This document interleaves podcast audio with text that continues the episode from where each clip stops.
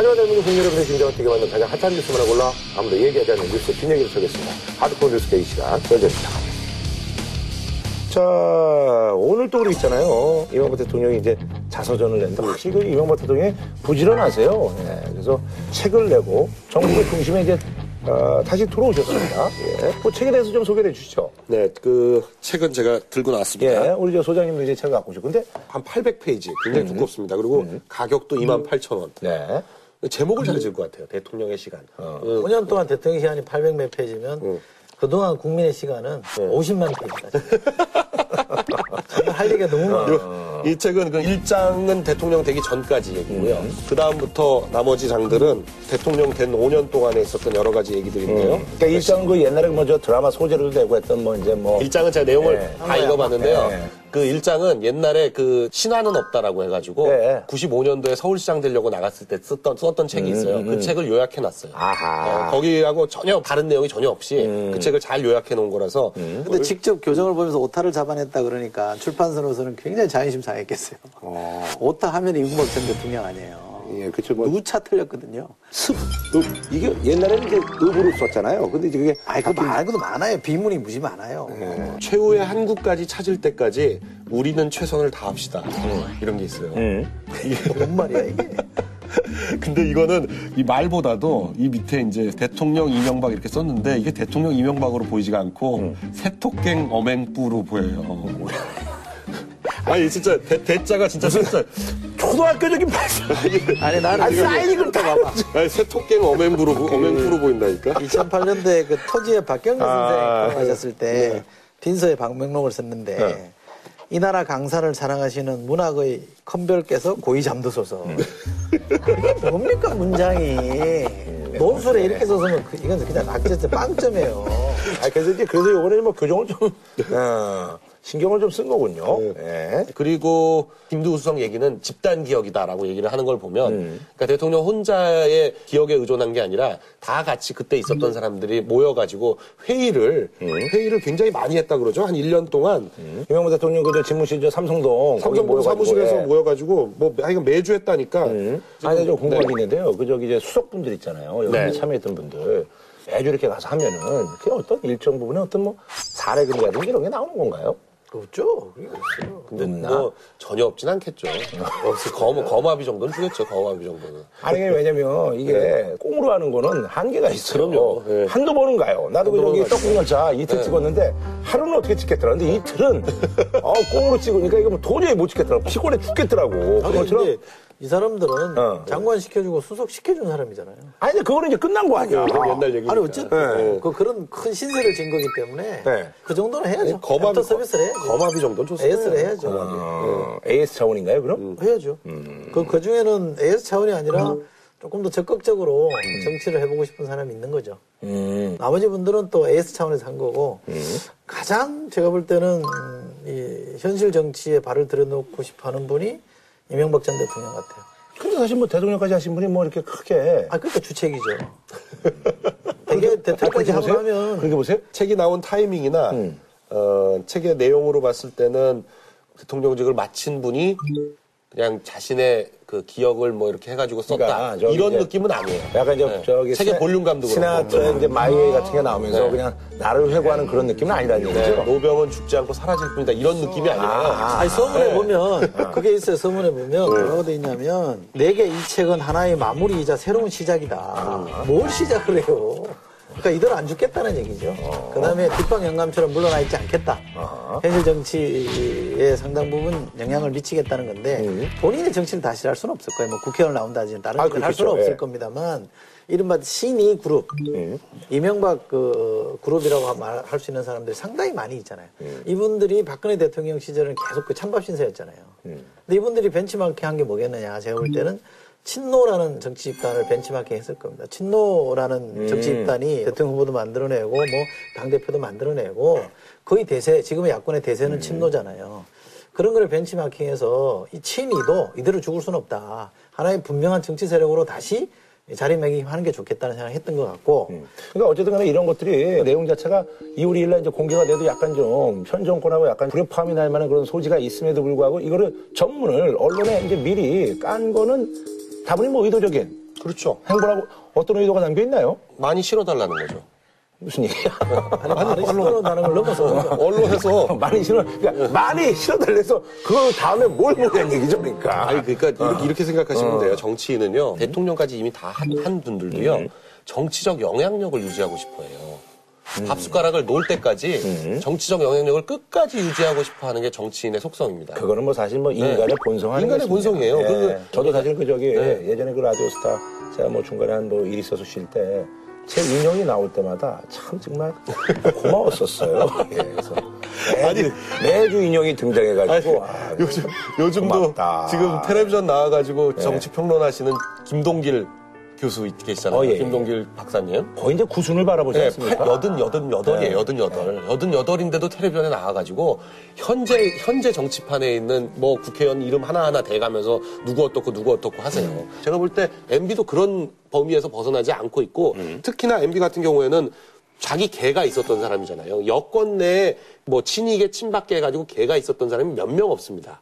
그리고 그런 개가 있었던 사람은 다 대통령이 됐어요. 그렇죠. 뭐 네. 옛날 상도동계도 그렇고 그렇죠. 뭐, 예. 어떻게 만든 개인데 그 개가 그냥 다 형해화되는 걸 원치 않거든요. 어떻게든지 살려서 자신의 정치적 영향력을 끝까지 유지하고 싶어하고 이제 41년생이기 때문에 이제 75세고 향후 한 10년은 더 정정할 거라고 본인은 보시기 때문에 만일에 또 개헌이 되면 군권형 대통령제나 내각제 비슷하게 되면 그 계보를 가지고 있다는 게 굉장히 큰 영향력이거든요. 그런 의도는 저는 갖고 있다고 제가 말씀을 드렸습니다. 네. 헛꿈이에요, 사실. 왜냐하면 헛꿈이라고 했는데 여기에 대해서 어떻게 생각하세요? 야당에선 그게 되는데 여당이 안 될 가능성이 있을까요?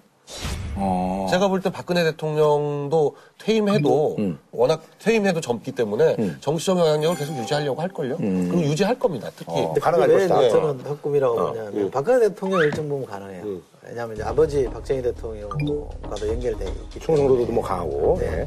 그러니까 우리 사회에서 보수가 박근혜 대통령을 바라보는 시각과 어, 이명박 전 대통령을 바라보는 시각은 온도차가 상당해요. 그러니까 이명박 전 대통령에 대해서는 어, 뭔가 이렇게, 이렇게 양자거든요. 적자가 있음에도 불구하고 사실은 양자를 들여다가 대통령을 시켜놨는데 촛불 항쟁이나 이런 것 때문에 흔들려서 이렇게 우왕좌왕할 때 보수가 굉장히 화를 많이 냈었잖아요. 그런 것처럼 보수가 MB를 바라보는 시각은 그렇게 우호적이지 않아요. 그 밑에서 정치를 하고 싶어 하는 사람들도 단기적으로 활용할 수 있는 여지는 있으나 길게 가져갈 경우에는 별로 좋은 점수 못 받는다. 지금 여론조사에서 저는 이명박 대통령 밑에서 뭐한 사람입니다. 어, 지지하십니까? 물어보면 지지율 떨어질 거예요. 그거 안 넣는 게 나아요. 1억서 불러줄 때 1억 불러주면서 지지합니까? 뭐 이렇게 뭐 갑자기. 책을 내려놓으세요, 또. 아, 책 얘기를 더 해야 되는데 왜 갑자기 책을 지워요? 그렇게 얘기하니까 또 건강을 한 거야?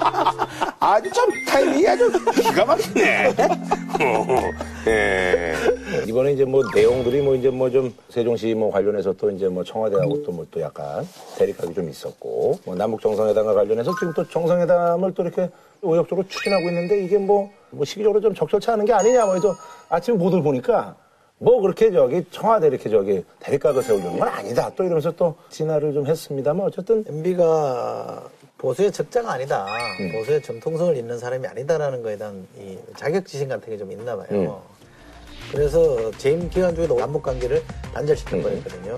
대한민국 보수의 가장 핵심적인 고리는 남북 관계를 어떻게 보느냐에 따라 결정이 됩니다. 그러니까 보수는 북한에 대해서 굉장히 강경한 노선을 가져야 돼요. 이번에 이 책도 보면 정상회담을 다섯 번 거절했다고 그러는데 북한에 내가 끌려다니지 않았다. 북한에 뭔가 돈으로 유혹하려는 돈 달라는 거 물리치면서 내가 정상회담 안 했다. 이렇게 선을 그어버리는 거란 말이죠. 그래서 본인도 보수에 대해서 정통 보수에 대해서 제가 제가 이런 정통성이 있습니다라는 주장을 좀 하는 거고 MB도 그랬는데 박근혜 대통령이 거기에 대해서 야 그런 게 아니다. 그래도 가야 된다라고 열기 시작하고 정상회담으로 가버리면 상당히 대비가 행보가 대비가 돼요. 이거는 굉장히 박근혜 대통령으로서는 본의 아닌 손해를 볼 수 있기 때문에 청와대 쪽이 좀 제일 입장이 좀 난처하겠어요. 굉장히 기분 나쁘죠. 북한에서 계속 돈을 달라고 했다는 거 아니에요? 뭐 현금으로 달- 주든지 아니면 식량으로 주든지 뭐, 뭐 계속 달라고 했는데 그걸 거절했고 그걸 만일에 받아들이고 정상회담을 본인이 했다면 지금쯤 뭐 청문회에 불려다니고 뭐 어떻게 돼 있을지 몰랐을 거다 이런 얘기까지 해요. 그러니까 박근혜 대통령도 한테도 일종의 경고를 한 거죠. 그런 식으로 남북회담을 할 생각하지 말고 정상적으로 해라. 그러니까 돈 주고는 하지 마라. 그 얘기를 이 책을 통해서 하고 싶었던 것 같아요. 그 이명박 대통령은요. 네. 그리고 제 제일 논란이 되는 게 뭐냐면 네. 세종시 부분인데요. 네. 세종시와 관련해 가지고 어, 박근혜 대통령을 각을 세웠다는 건 누구나 다 알고 있으니까 그 얘기는 별 문제가 없을 것 같아요. 근데 MB의 추측을 마치 사실인 것처럼 그냥 쓴 부분이 있어요. 음. 그러니까 박근혜 대통령이 그렇게까지 각을 세운 이유는 아, 정운찬 당시 총리를 대통령 후보로 밀려고 하는 거 아니냐라는 그런 의문 때문에 이것과 전혀 무관치 않다고 생각을 했다. 음, 그 부분이 약간 좀 논란이 네, 됐다. 그 부분은 굉장히 논란이 될 만한 거죠. 그거는 속담으로 보면 얘기가 되죠. 도둑이 제발 저린 거죠. 본인이 그런 생각이 있었는데 반대를 하니까 아 그거 눈치채고 그러는 거 아닌가? 라고 본인이 생각하는 거죠. 거기에 대해서는 청와대가 아주 지금 지금 청와대가 뭐 그건 오해다 그리고 유감이다 그런 얘기 한 거 자체가 이렇게 표명을 했거든요. 그 4대강 논란과 관련해서 뭐 저기 4대강 때문에 이제 뭐 경제위기도 빨리 이제 극복할 수 있었다라는 그런 얘기는 어떻게 생각하십니까? 완전 대변 아니에요? 사대강과 자원외교에 관련해서는요. 이거는 뭐 그 MB는 어떤 확신을 가지고 한 사업이고 뭐 아직 평가가 끝나지 않은 문제이기 때문에 특히 자원외교 부분은 제가 지난번에도 한번 말씀드렸지만 자원외교는 보기에 따라서 완전히 다르게 평가할 수 있는 문제고요. 4대강 살리기 사업이 2008년에 있었던 금융위기를 극복하는 데 큰 역할을 했다는 게 논리적으로 안 맞아요. 4대강이 먼저 더 거슬러 올라가면 대원화 사업이었잖아요. 대원화 사업은 본인이 대선 때부터 이미 얘기했고 공약화 시키려고 노력했던 거잖아요. 그 공약을 처음 만들 때는 2008년에 금융위기도 없었어요. 근데 마침 금융위기가 터졌으니까 이 두 개를 어거지로 지금 연결시키려고 하는 거거든요. 앞뒤가 안 맞는 거예요. 결과적으로 4대강 사- 사업을 통해 가지고 재정을 확대해 가지고 결국 결과적으로 도움이 된 거 아니냐 이런 취지고요. 그러니까 자서전이라는 게 원래 이런 거죠. 그 대통령들이 예외 없이 회고록들을 쭉 내고 있는 이유 중에 하나 지금 전두환 대통령은 안 냈는데 곧 나온다는 거거든요. 그러니까 예외 없이 태- 회고록을 내는 이유는 뭐냐면 나중에 역사가들이 볼 때 뭔가 자료를 여러 가지를 놓고 이게 참고를 할 거 아니에요. 그러니까 비판하는 사람들 입장에서는 지금 엄청나게 많은 자료가 나와 있는데 비판 단 받는 사람 입장에서는 자화자찬하는 거를 쫙 내놔야 이거 두 개가 놓고 보면 어? 중립적인 게 되- 되는 거다 이렇게 생각을 하기 때문에 의도적으로 다른 대통령들의 그 회고록들도 보면 그냥 자화자찬이에요. 뭐 처음부터 끝까지. 그런 이유는 그렇게 해야 다른 사람들의 비판과 그 같이 놓고 봤을 때 균형이 잡히게 된다. 이런 의식도 있을 거예요. 그렇게 다른 대통령의 자서전이나 회고록이라는 것도 사실 지금 말한 대로 기본적으로 자기 잘못했다라고 솔직하게 얘기하는 그런 거의 없어요. 근데 이 얘기는 이번 회고록에 실린 내용들은 자화자찬의 수준을 넘어서 있는 거고 책임을 떠넘기는 것도 있고 상대를 비판하는 것도 있고 그다음에 앞으로 정책에 영향을 미치는 것도 있기 때문에 저는 선을 넘었다고 생각해요. 아니 그렇지 않아도 그래서 요번에 저기 MB 회고록의 어떤 그 출간에 발을 맞춰서 2월 달에 뭐 책으로 이제 서로 어떤 양 진영이 또 이렇게 뭐 디스전을 펼치는 것 같기도 하고 그래서 2월 달에 또 책이 출간된다고 하는데 이 책은 우리 이철희 소장님도 좀 참여를 했던 거예요. 이건 뭐예요? MB의 비용. MB 때 이제 엄청나게 돈이 낭비된 거를 음. 쭉 짚는 거예요. 어허. 이제 저는 이제 글을 쓴건 아니고 정치학자와 이제 MB 시대에 대해서 MB 시대의 정치에 대해서 이제 대담한 겁니다. 아, 주로 글쓴 사람들은 경제학자들 위주로 글을 쭉 썼습니다. 그래서 차분하게 정리한 거예요. 아 그래요? 예. 대부분의 어떤 중론들은 이제 친이계가 이제 결집을 하고 이제 움직이기 시작했다. 네. 예. 라는 거죠. 예. 요번에 이제 책을 쓰신 우리 이명박 대통령 MB에게 뭐 한 줄 논평 좀 부탁드리겠습니다. 책 쓰고 책 잡히지 말고 체크를 좀 하- 열심히 하시지. 뭔 소리야. 책 쓰고 책 잡히지 말고 체크를 잘 하실 거예요. 오타는 잡아냈대잖아. 본인이 쓴 말 중에 어디 고등학교 수업 가서 Boys be ambitious라고 한 거예요. 근데 저는 ambitious란 말이 조만간 옥스퍼드 영어 사전에 오를 수도 있겠다. 어? 무조건 자기가 잘했다고 우기고 정 안 되면 다른 사람에게 책임을 떠넘기는 형용사 앰비셔스. 조만간 옥스퍼드 영어 사전에 오를 겁니다. MB는 인기가 있어. 뭐가 있다고? 인기가 있어요. MB 얘기하면 시청률이 좀 나올걸요? 그걸 인기라고 그래? 어찌됐거나. 아, 오늘 말이죠. 아침에 아주 그 따끈한 소식이 들어왔는데, 새누리당 아, 원내대표 경선, 신박이냐 비박이냐. 근데 결국은 비박인 이분들 이제 원조 친박이었는데 지금 조금 이제 소원해졌죠. 예. 유승민 의원과 그리고 이제 원유철 러닝메이트 이제 정책위의장이죠. 예. 당선이 됐습니다. 압도적으로 당선됐다고 표현해도 뭐 될까요? 그래요. 예. 네. 유승민 의원에 대해서 좀 각자 좀 소개해 주시죠. 뭐 어, 프로필상으로 뭐 드러난 거 말고 개인적인 어떤 뭐 감정이라든지 뭐 일화라도 소개를 해주시고. 저는 개인적으로 어, 새누리당의 차기 대선 주자를 전망해달라고 그럴 때 제가 빠는 빼놓자 그래서 네, 옛날부터 얘기하셨죠. 네. 그래서 그쪽 그룹도 좀 알더라고요. 제가 열심히 이렇게 아, 어, 본의 원래- 아니고 홍보를 해주는 셈이니까 제가 이제 뭐 이제 배추 홍보하듯이 뭐 약간 좀 그런 거 아니겠습니까? 예, 이게 이제 자막으로 이렇게 들어가는. 근데 저는 사람. 예. 실제로 사람이 굉장히 매력적이었어요. 아하. 정치인 2세거든요. 아버지가 그렇죠. 정치인. 예. 유소연이죠. 네, 예. 정치인 2세고 경작 박사고. 어, 지금은 스펙은 좋더라고요, 아주. 네. 예. 좋죠. 또 나름 이제 전략이나 정책을 동시에 갖고 있는 드문 사람이다 이런 평가를 많이 했었는데 실제로 방송 토론에서 만났는데 자기 주장은 분명하게 하고 또 상대를 인정할 건 인정하고 굉장히 쿨한 모습이었기 때문에 저런 정치인은 저는 보수를 표방한 정치인 중에는 굉장히 괜찮은 정치인이다 아하. 이런 생각을 평소에 갖고 있었고요. 근데 이주영 의원 같은 경우는 진짜 좀 아쉽네요. 사실 지난번에도 조금 안타깝게 됐고 그리고 또 세월호 참사 때 굉장히 그 진정성 있는 모습도 많이 보이고 예. 또 머리도 이렇게 좀 길러가지고 또 분위기도 좀 네. 외국 정치인과 그래서 좀 괜찮았는데 예. 예, 어떻게 보십니까? 예. 새누리당이 전체적으로 지금 총선 눈앞에 두고 어느 쪽으로 좀 지도부를 구성하는 게 좋겠는지에 대한 고민을 충분히 한 것 같아요. 김무성 대표 체제로 총선 치르기 좀 약해요. 그러면 new face, 수도권에서는 new face가 등장을 해야 돼요. 참신하고 개혁적인 new face가 등장해야 되는데 다음 선거에 유승민이 도움되느냐 이주영이 도움되느냐를 놓고 보면 대체로 아마 유승민이 도움된다고 판단했을 겁니다. 일단 전국적 지명도를 가지고 있는 인물이거든요. 또 참신하니까.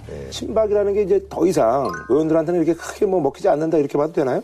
대표부터 시작해가지고 원내대표, 정책위장, 뭐 사무총장이 전부 다 비박이니 대통령이 자신의 의사를 당에 투영을 시키려고 할 때 누구를 통해서 과연 얘기를 해야 될 거냐를 선정하기가 힘들 정도로 네. 청와대 입장에서 굉장히 난처한 상황에 처하게 된 네. 거고요.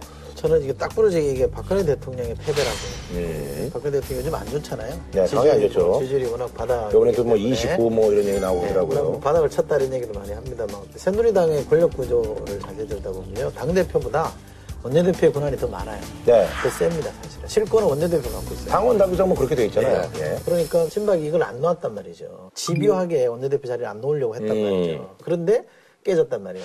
원내대표라는 게 사실 입법의 사령탑인데 원내대표가 도와주지 않으면 청와대라는 게 할 수 있는 게 별로 없습니다. 당이 어떻게 보면 약간 좀 마이웨이를 할 수 있는 그런 뭐 기반인 게 생긴 건가요? 그러니까 예. 굉장히 당이 자기 몫을 낼 수밖에 없는 구도가 잡힌 거예요. 네. 아니 근데 저기 유승민 의원은 어떻게 개인적으로 어떻게 보세요? 유승민 의원이 안 친하죠? 네, 저랑은 별로 안 친한데요. 그런 것 같아요. 어. 됐으면 또 벌써 막 엄청 틀었을 텐데 그냥 아주 그냥 뭐 건조하게 얘기하더라고요, 내가. 아니, 저는 그 차라리 이주영 의원하고 친하죠. 어. 저희 고등학교 선배고 그러니까. 네, 근데, 근데 유승민 의원은 정치적으로 자신이 나가야 될 때하고 그 물러서야 될 때를 정확하게 구분해서 어허. MB 대통령 시절에는요. 네네. 아무 당직도 안 맡았어요. 마지막에 최고위원회 경선에 나가서 2등으로 당선이 됐는데 그때도 넉 달 만에 사퇴를 해버려가지고 그 최구식 의원 그 저기 보좌관 네, 디도스 그 사건. 디도스 사건 때문에 그때 사퇴하는 바람에 넉 달 최고위원 하고 말고는 5년 동안 아무것도 맡은 게 없었거든요.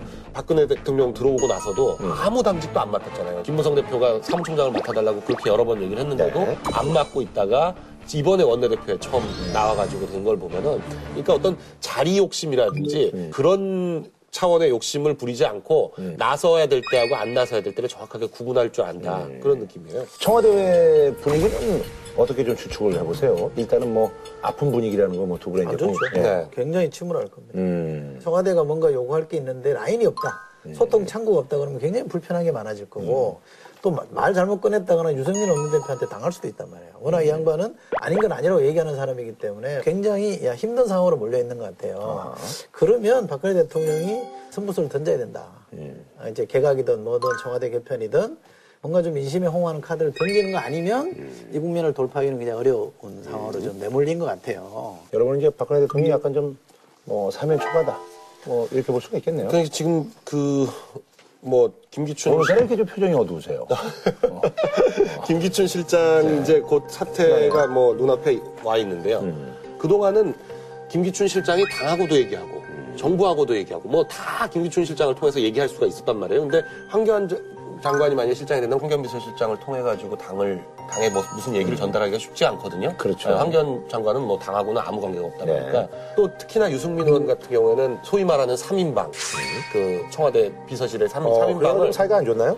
안 좋다 자기가 데리고 있었죠. 안 좋다기보다도 유승민 의원이. 다 데리고 있었기 때문에 아, 아, 아, 유승민 의원이 얘기했던 그 청와대 얼라들이라는 표현의 그 얼라가 그 3인방입니다. 아하. 그래서 유승민 의원 입장에서는 이 청와대 3인방을 그렇게 어렵게 생각하지 않거든요. 근데 대부분의 재선 삼선 그 친박계 의원들은요 이 안봉근 비서관이나 뭐 이재만. 비서관을 약간 어렵게 생각해요. 어렵게 생각하는데 유승민 의원은 그게 전혀 없어요. 그러니까 삼인방을 통해서 유승민 의원하고는 얘기가 안 되는 거예요. 그러니까 유승민 의원하고 얘기할 만한 급의 특보단이 임명이 돼야 되는 거 아닌가 그렇게 당장 대통령은 생각할 것 같고 그래서 제가 볼 때 특보단 임명이 지금 생각하는 것보다 더 빨라질 수가 있다. 네, 그 규모가 커질 가능성이 아, kop이 될 수가 있다. 네, 그럴 것 같습니다. 유승민 의원은 라디오 인터뷰를 제가 해보니까 자기 경제민주화 정책 추진하겠다 그러더라고요. 어허. 그건 해야 된다 이렇게 복지에 대해서는 동결 하든지 증세하든지 둘 중 하나를 선택해야 됩니다만 경제민주화는 해야 된다는 입장을 갖고 있기 때문에 새누리당 경제민주화를 드라이브를 걸면 대통령으로서 좀 난감할 수 있는 대목이 있죠. 그런 것도 굉장히 이 청와대로서는 곤혹스러울 것 같습니다. 알겠습니다. 자, 본격적인 뉴스로 들어가 볼까요? 예. 최근에 정책 혼선, 갈등으로 사실 대통령 그 지지율 하락에 이제 뭐 일조하고 있습니다. 그래서 건강보험료 개편 백지화 논란, 그리고 또 1%대 주택 대출 상품 출시까지 정부가 정말 민심을 이제 달래기 위해서 대책을 내놓는데 이게 사실 더 역효과를 내는 것 같기도 합니다. 예. 그래서 준비한 이번 주제는요. 민심 달래기 긴급 대책. 이것이 최선책입니다. 예. 아, 이게 뭐 사실 뭐 타스크포스를 꾸려가지고 뭐 한, 네. 18개월 했죠. 예, 네. 1년 넘겠죠, 그럼? 예, 1년 넘게 했는데 이게 하루 전에 갑자기 이게 백제가 돼가지고 건보가 여러 가지 문제가 많았는데 제일 대표적인 게 직장 가입자하고 지역 가입자 간에 너무 이게 문- 차별이 심해요. 사실 의료보험 네. 있잖아요. 지역이 예전부터 서름이 있었어요. 예, 그래가지고 이제 색깔도 좀 달랐고, 네. 그 껍데기 색깔도 좀 달랐거든요. 그리고 이제 또, 저는 좀 지역 가입자입니다만. 네, 또 사실, 예, 저희 그 동현이, 제가 이제 의료보험을 내고 음. 있음에도 불구하고 저희 동현이 의보가 한 25만 원 나와요. 어, 많이 나오네요. 수입이 있어요? 아, 저희 동현이 뭐 근근히 뭐 이렇게 뭐 벌잖아요. 아, 어, 그때가 예. 그런가? 우리 집 사람 없던데. 어, 나도 또 많이 내고. 네. 이거 아주 빚갚으랴. 네. 보험료 내랴. 아주 허리가 쥡니다. 진짜 좀 문제가 좀 그동안 뭐 많이 제기가 됐었잖아요. 네. 예. 뭐 18개월 동안을 바꾸려고 이렇게 전전긍긍 했는데 어떻게 바꾸려고 한 건지 일단 좀 지역 가입자 예, 알아나 봅시다. 네, 예. 지역 가입자는 수입이 얼마인지 지금 확인이 제대로 안 되니까 네. 어떤 방식으로냐면 나이 남자냐 여자냐 나이 성별. 네, 그리고 재산, 재산, 자동차. 자동차 그래, 그래서 저기 지역 가입자들이 그 차를 리스로 많이 합니다. 네, 차 여러 대 갖고 있으면 또 왕창. 네. 그래가지고 여기서 그 성하고 연령 아예 빼고요. 그리고 자동차도 영업용으로 아주 오래된 차뭐 진짜 실제로 해서 한 200만 원밖에 안 되는 그런 차 하나 갖고 있는 사람도 그것 때문에 그렇죠, 그렇죠. 기초 수급자에서도 빠지고 맞아, 건보료도. 되고 뭐 이런 경우가 네. 있어가지고 그런 것 때문에 자동차 빼자. 자동차 빼고 최저보험료라는 걸 도입을 해서 지역가입자들도 16,480원을 내는 걸로 네. 최저보험료를 내는 걸로 하고요. 그리고 직장 가입자 같은 경우에는 현재는 어떻게 되냐면 직장 소득 외에 나머지 다른 소득이 7,200만 원이 넘어가는 거. 그런 경우에만 추가 부과를 하는 걸로 돼 있었는데 요거를 아예 합쳐가지고 2천만 원이면 더 내는 걸로. 또 피부양자가 개별 소득이 4천만 원 이하일 경우에는 따로 하는 걸로 돼 있었는데 요거를 2천만 원 이상이면 부과하는 거예요. 피부양자가 전 국민 한 40% 되는데 김종대 전 이사장이 퇴임할 때 뭐라고 그랬냐면 송파 세모녀 어, 자살하신 분들 있잖아요. 그분들이 보험료를 한 5만 100얼마를 드렸는데 본인은 퇴임하면 연금 소득이 4천만 원 이상인데 부인한테 얹어놓으면 한 푼도 안 낸다. 나는 제로다. 이게 상징적으로 두 케이스를 비교해 보니까 문제 있는 거 아니냐. 그렇죠, 그렇죠. 네. 그래서 바꿔야 된다는 게 이 양반 논리예요. 굉장히 간명한 거잖아요. 어, 예. 근데 내가 연금 소득이 4천만 원 이상이 있더라도 아들한테 얹거나 딸한테 얹어버리면 직장 가입자를 얹어버리면 돈 한 푼도 안 내도 되는 거니까 그걸 바꾸자는 거였거든요. 그러니까 집안에 여기 누가 이제 직장 이제 직장 가입자가 하나 있는 거하고 거기 이제 숟가락을. 이제 많이 올리니까 네. 예. 직장 가입자 같은 경우는 돈이 뭐 아무리 많고 뭐 그래도 보험료는 사실은 네, 얼마 안 내요. 예 그러다 보니까 직장을 때려치면 오히려 수입이 없는데 뭐 차라든지 집이 있고 뭐 이러면 그냥 갑자기 이게 막 늘어나가지고 이제 이게 문제인데 누가 봐도 어떻게 보면 이게 바꿔야 되는 건데 그렇죠. 이거를 이제 백지화 했잖아요. 백조였죠. 백지화한 거는 이제 이런 거죠. 지금 네. 연말정산 사태에서도 알 수 알수 있듯이 지금 현재 그냥 그대로 있는 거에 대해서는 사람들이 별 말을 안 하는데 바꾸면 시끄러워지거든요.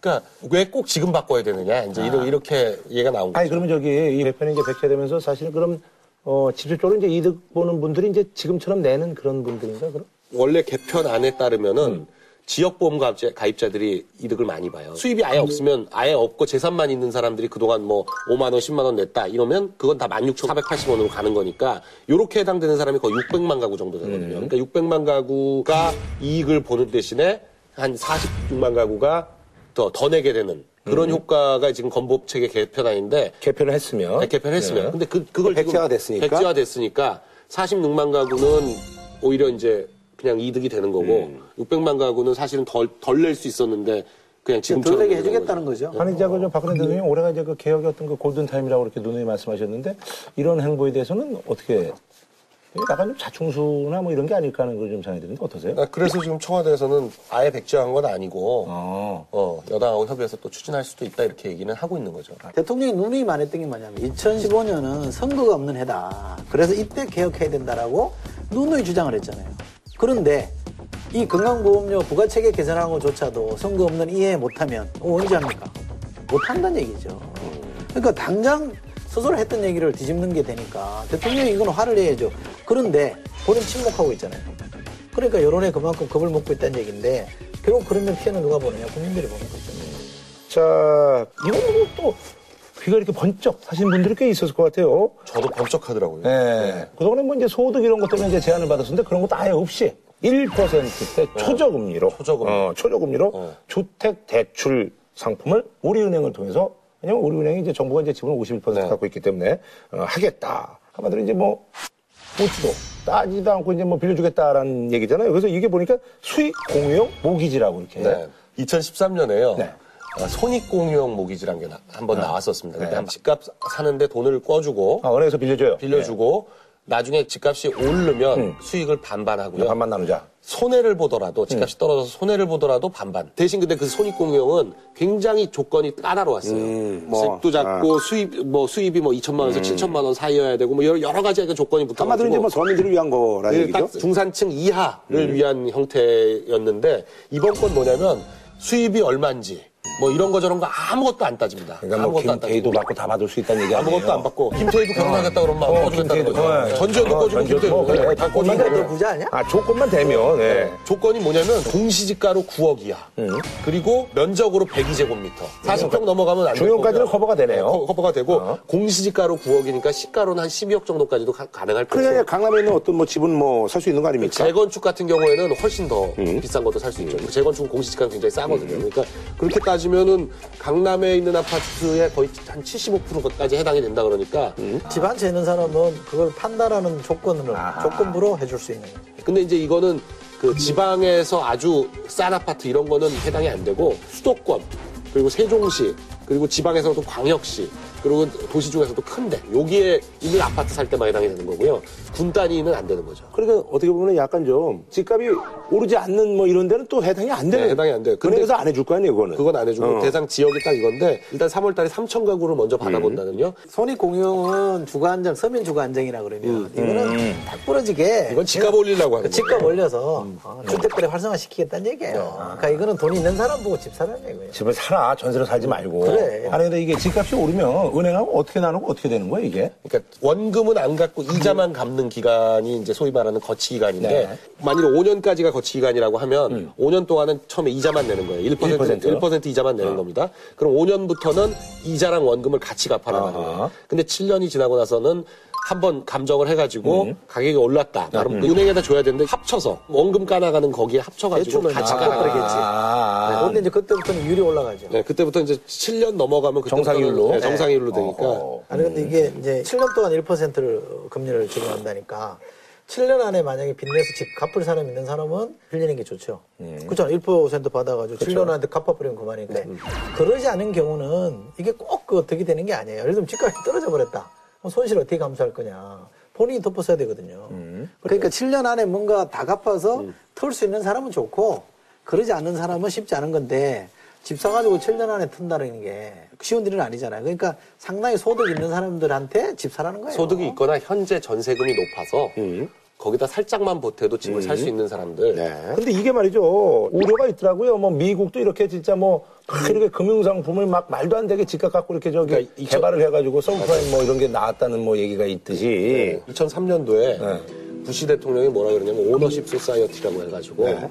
집을 가져야 된다 이런 차원에서 집을 가질 수 있도록 금융권에서 돈을 왕창 꿔줘라 이런 이런 그 정책을 내세워서 했어요. 그랬더니만 기존 mortgage는 집값의 어느 한도 뭐한 70%까지는 그냥 prime mortgage고 그 70%부터 100%까지 꿔주는 거 이제 subprime이라 그래서 이거 위험한 거잖아요. 집값이 조금만 떨어져도 이게 깡통이 되는 거 아니에요. 그렇죠, 그렇죠. 근데 이것도 지금 이런 거 저런 거 안 따지고 70%까지 대출을 해준다는 거, 소득을 안, 안 보고 70%까지 대출해준다는 거는 집값이 떨어지면 굉장히 위험한 거다 이거죠. 그러니까 그런 차- 차원에서 비판할 수 있죠. 그러니까 이게 ownership society 내지는 ownership capitalism이라 그래서 이게 대처가 먼저 시작을 했던 겁니다. 그러니까 뭐냐면 집을 가지게 되니까 영국의 보수당이죠. 표를 찍는 횟수가 늘어나더라 이거죠. 그러니까 집 가진 사람들은 보수 성향의 투표 심리를 갖게 되더라. 그래서 여자 뭐 세제라든지 뭐 이런 그러니까, 것들이 뭐. 그러니까 예. 지금 그 자기들이 이제 정치로도 상당히 이득을 본다는 걸 확인이 되니까 계속 밀어붙였거든요. 그런데 부시도 확인을 한 거예요. 자기 집을 갖게 하는 게 보수가 표를 얻는데 도움이 된다고 판단을 한 거예요. 그러다가 이제 대형 사고가 나버리는 거거든요. 우리도 그런 가능성이 얼마든지 있죠. 지금 부채가 뭐 엄청난 규모로 지금 늘어나 있어서 상당히 우리 경제에 큰 부담이 될 거라고 하는데 이게 집값이 한해 하나 떨어졌다. 이럴 경우 어떻게 할 거냐. 그럼 본인이 다 떠나야 되잖아요.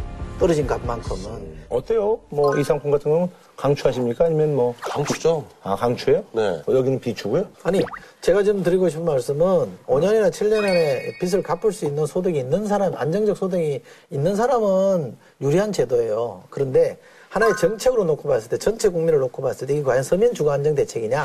그건 아니다는 얘기예요. 이 서민 주거 안정 대책으로 내놓은 게 아니라 이 집값 대책으로 내놓은 거예요. 제가 볼 때 이거는 그 해당되는 분은 무조건 꺼서 하는 거예요. 아, 신청합니까? 아, 저는 할, 할 자격이 안 돼요. 근데 저희 애들이 만일에 스무 살만 넘으면 애들 이름으로 무조건 나죠. 이거 애들도 할 수 있거든요. 그러니까 강 변 같은 사람이 매력을 느낄 만한 제도라니까요. 보통 사람은 이게 매력을 느낄 만한 제도가 안 돼요. 그러니까 이거는 서민 달래기 정책이 아니라 부자 달래기 정책이에요. 알겠습니다. 한 줄 평 부탁드리겠습니다. 닉슨 대통령이 했던 말 중에 silent majority라는 말이 있습니다. 음, 침묵하는 다수. 어, 거기에 대구가 있는 게 뭐냐면 vocal minority거든요. 시끄러운 소수. 어, 지금 보면 건강보험료도 사실은 올라가는 거에 대한 부담을 느끼는 46만 또는 여기 집값도 마찬가지로 집값이 안 올라가서 힘들어하는 고소득자들 이런 사람들이 vocal minority거든요. 시끄러운 소수의 목소리를 듣지 말고 정말 침묵하는 다수 서민의 목소리를 좀 제발 좀 들어라. 안 그러면요 이게 silent majority가 angry majority가 됩니다. 화냅니다. 그러면 선거에 박살날 수 있으니까 정신 차리는 게 좋습니다. 알겠습니다. 예.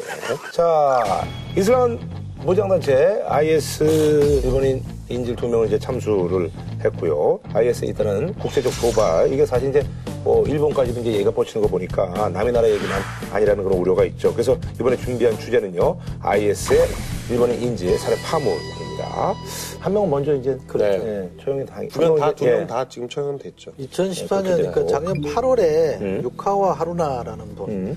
그 민간 군수업체의 네. 경영자입니다. 이분이 8월에 잡혔고 네. 10월에 이제 고토겐지라는 네. 독립언론인이라고 네. 그러죠. 이분이 잡혔는데. 그 전에 이 하루나라는 분이 잡혔을 때 구하러 갔다가 음. 어, 안내하는 사람을 가이드한테 속아서 네. 아- 아이사한테 잡혔다는 음. 거거든요. 두 분이 필압됐는데 하루나라는 분이 먼저 네. 참수되고 그렇죠. 고토겐지도 얼마 전에 참수됐죠. 그 과정에서 이제 뭐 일본이 뭐 저기 그 중동 그 저기 IS 이제 뭐 테러 뭐 이런 거 이제 지원금으로 이제 2억 달러 이제 쏘겠다고 그랬었는데 그거와 또 맞물려 가지고 이제 그 IS에서 이제 몸값을 요구한 거죠. 네, 그 2억 달러 할 거면 그걸로 인질로 내놔라. 이렇게 한 거죠. 그러니까 2억 달러면 2천억 원이 넘는 돈이니까. 네. 그러니까 뭐 IS 입장에서도 실제로 2천억 원을 달라고 했다기보다는 그 일종의 블러핑이었는데 음. 일본은 뭐 협상할 생각을 전혀 안 하고 그러면 우린 못한다. 그러다 보니까 이제 둘 다 참수가 됐는데 네.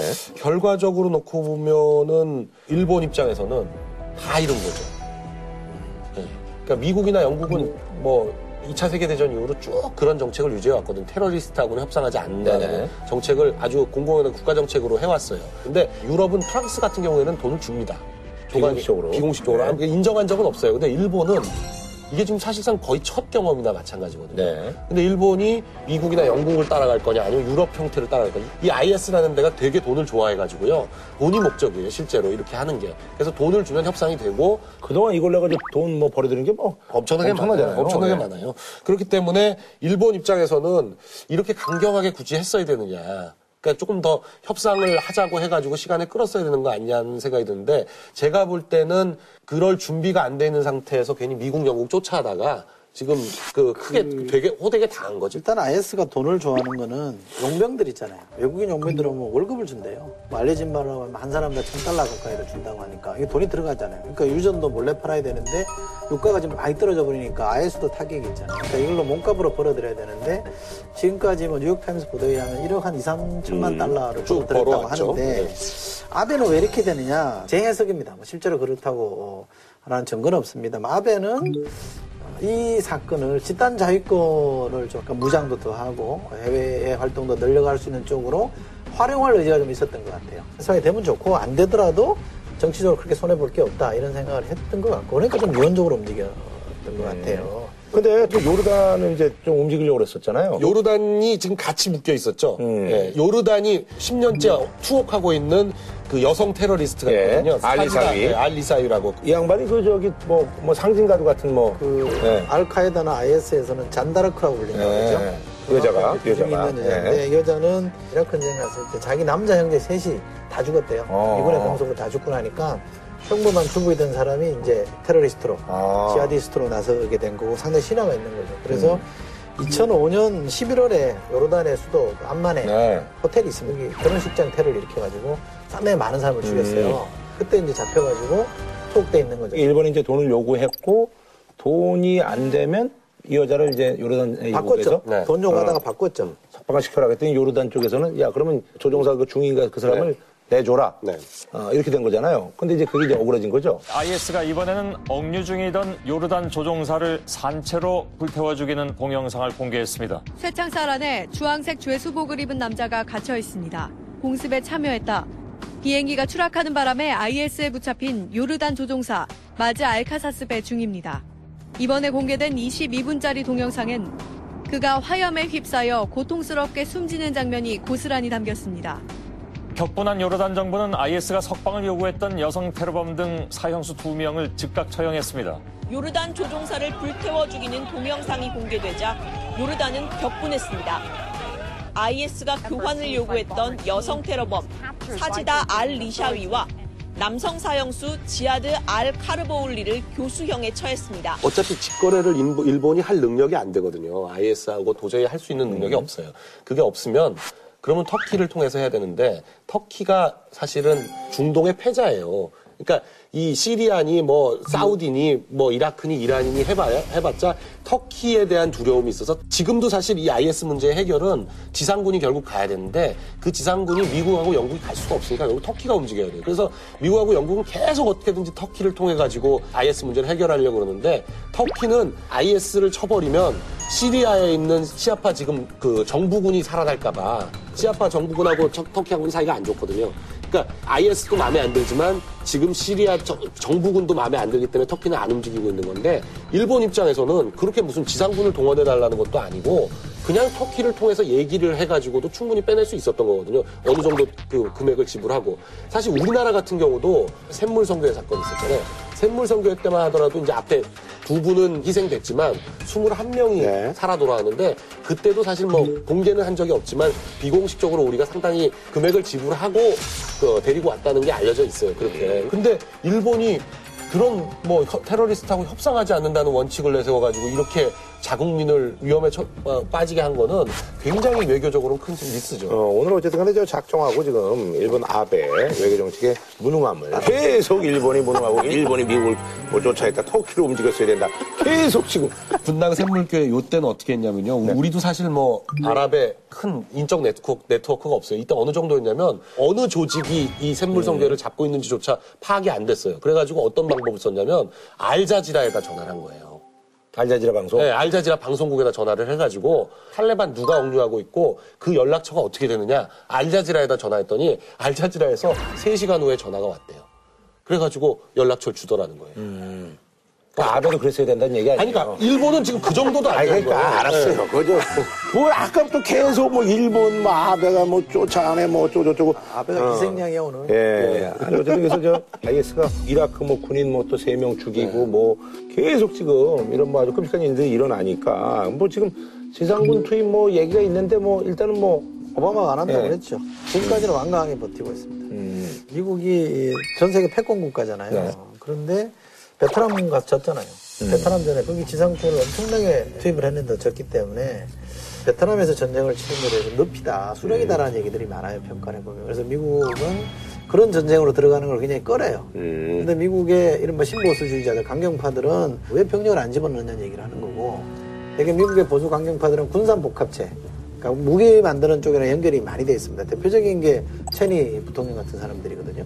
그런 사람들은 투입을 해서 전쟁을 하는 얘기인데 오바마는 그걸 거부하고 있는 거라서 개인적으로 저는 오바마가 잘하고 있다고 봅니다. 미국이 다시 이런 전쟁에 끼어들어가지고 답이 안 나오는. IS는 이 지역은 쉽게 정리가 안 되는 지역이에요. 굉장히 어려운 지역이고 아프가니스탄인가요? 소련이 들어갔다고 10년 만에 깨지고 갔잖아요. 결국 빈손 들고 갔거든요. 지금 그 공습을 2,000회를 했는데 2,000회를 해가지고 회복한 면적이 700제곱킬로미터래요.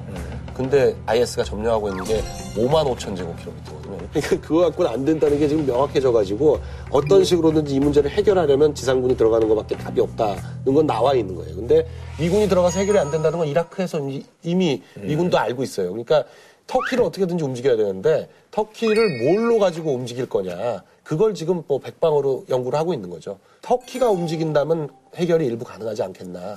그렇지 않고 미군이 직접 해가지고는 안 될 겁니다. 자, 저는 다음 주에 찾아뵙도록 하겠습니다.